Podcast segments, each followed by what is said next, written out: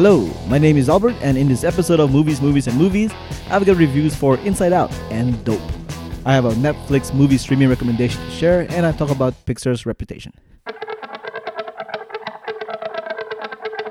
Inside Out, directed and written by Pete Docter and Ronaldo Del Carmen, starring Amy Poehler, Phyllis Smith, Lewis Black, Bill Hader, Mindy Kaling, and Kaitlyn Dias.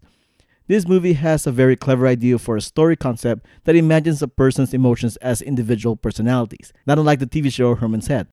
They do a fantastic job with the way they visually and metaphorically depict the emotions of joy, sadness, and anger, fear, and disgust, as well as personalities, memories, dreams, and imagination.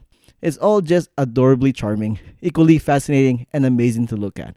In fact, I would like to give a huge kudos on Pixar's creativity of how the inside of a person's thoughts look like. I myself would like to explore that land, which makes me want to request Disney to create an inside out section for Disneyland. Of course, there's quite a bit of suspension of disbelief imagining that emotions have their own personalities, but that's neither here nor there. Every day can be a constant struggle to juggle our emotions, and this story is just a visual representation of that. Thankfully, it's a story that has a lot of fun with the concept and a lot of heart. We equally get to feel invested with the human character Riley and each of the characters that represent her emotions. The characters are wonderfully voice acted and really adds to what I really liked about the movie. Now, considering the story's subject matter, this movie has plot points that should generate particular emotions from its audience. Depending on your own personal life experiences, some of those scenes might play with your emotions a lot more than others. There are situations that happen here that children wouldn't understand, but adults would. Some introspective themes definitely happen, and it only makes the film better. Short of doing spoilers, I'd rather not talk about specific scenes, but while there are some predictable plot threads, there are also some good surprises as well.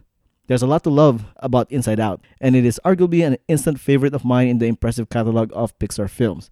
It really plays well to my nostalgic and melancholic personality, as well as to my creative and emotional side. As the kids today say, oh, the feels. Oh, and Lava, the Pixar short that opened for this movie, is also fantastic. I love it so much. Dope, directed and written by Rick Famuyiwa, starring Shameik Moore, Kiersey Clemons, Tony Revolori, and Zoe Kravitz. There's a lot of coming of age stories involving a kid that lives in a bad neighborhood that has to rise to the occasion to be a good person when surrounded by bad people. In the case of this movie, The Hood, here is the city of Inglewood, up to no good, California. But the main character is already a good person who is put in a messy situation and is then put in a position where he'll need to do some bad things. This is a fun movie with some creative dialogue, fantastic soundtrack, and energetic visual storytelling that mixes in many modern stylings and pop culture. The fact that there are plot points that involves the Find My iPhone functionality, memes, and bitcoins may eventually date this film. However, the protagonists are outcast geeky kids who love 90s hip hop and are in a punk band. So this movie dating itself is just part of the enjoyment.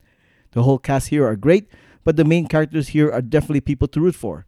We find our lovable misfit group, Malcolm, Diggy, and Jib, encounter some outrageous situations and colorful characters. Malcolm is the main guy we follow, but his two best friends are quite the scene stealers. It's entertaining to see how their young innocence, mixed in with their cleverness, can cope with all the crazy stuff they get into in this movie, from all the randomness that eventually melt together into one cohesive narrative. While there's some cool inventiveness to how director writer Famuyiwa did this movie, he isn't above using some cliche plot points, some self awareness, and even some obviously preachy scenes. However, I found that the many things to like about Dope are numerous enough that I can easily overlook the flaws that it does have. I like this movie a lot. For my Netflix movie streaming recommendation this week, I am recommending Safety Not Guaranteed. If you've seen Jurassic World and are wondering what its director Colin Trevorrow has done in the past, then you'll have to check out Safety Not Guaranteed, which you can find on Netflix. This is a movie that has a group of journalists investigating the bizarre classified ad of someone seeking a companion for time travel. This particular guy, who is played by Mark Duplass, is kind of a weird person, and yes, this movie does play with the whole notion on whether he is telling the truth or not. Aubrey Plaza is the primary journalist who gets close to Duplass' character and ends up in a series of events that only gets more and more odd. This is a fun, quirky movie that deals with science fiction and relationships. The mystery is also intriguing, but it's the human factor that grounds this film. I should also mention that this movie is loosely based on an actual true story. I really enjoyed this movie. It has a good cast, awesome dialogue, and character interactions, plus the story is just plain fun. Safety not guaranteed. Watch it on Netflix. Ever since the first Toy Story hit the movie theaters in the mid 90s, Pixar gained the reputation of being great filmmakers. I'm not specifically referring to animated films, just films, period. Their movies transcend specific age groups, and everybody pretty much loves all their films. It got to the point where any computer animated movie that is considered great is assumed to have been made by Pixar, much to the dismay of Disney and DreamWorks Animation Studios, who have to go, hey, that's not a Pixar movie that you fell in love with, it's one of ours. As is usually the story, though, that momentum of always being great eventually takes a turn. For the past five years, people started questioning how good they really are.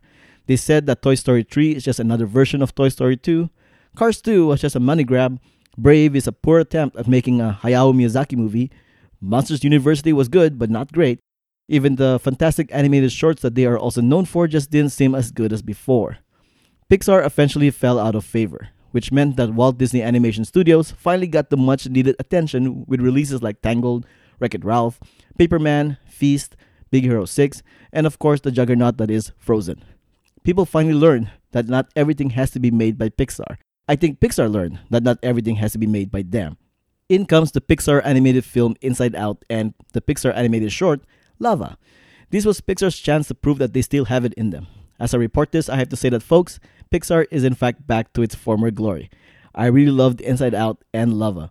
It goes to show that as much as people have a tendency to love seeing how the mighty have fallen, people also have a tendency to love a comeback story. Pixar, welcome back. Thanks for listening. My name is Albert Patrick, and you can find me on Twitter and Instagram at Albert5x5. You can send comments to whowhatwhereswhy at gmail.com via social media or through whowhatwhereswhy.com, where you can also find our written movie reviews and our podcast. Rate and subscribe to our shows on iTunes. Check out our merchandise through the Zazzle store and further support us via Patreon. Music has been provided by the Y Axis. Find them at thyaxis.bandcamp.com. Until next time, this has been an episode of Movies, Movies, and Movies, which is part of the whowhatwhereswhy.com network.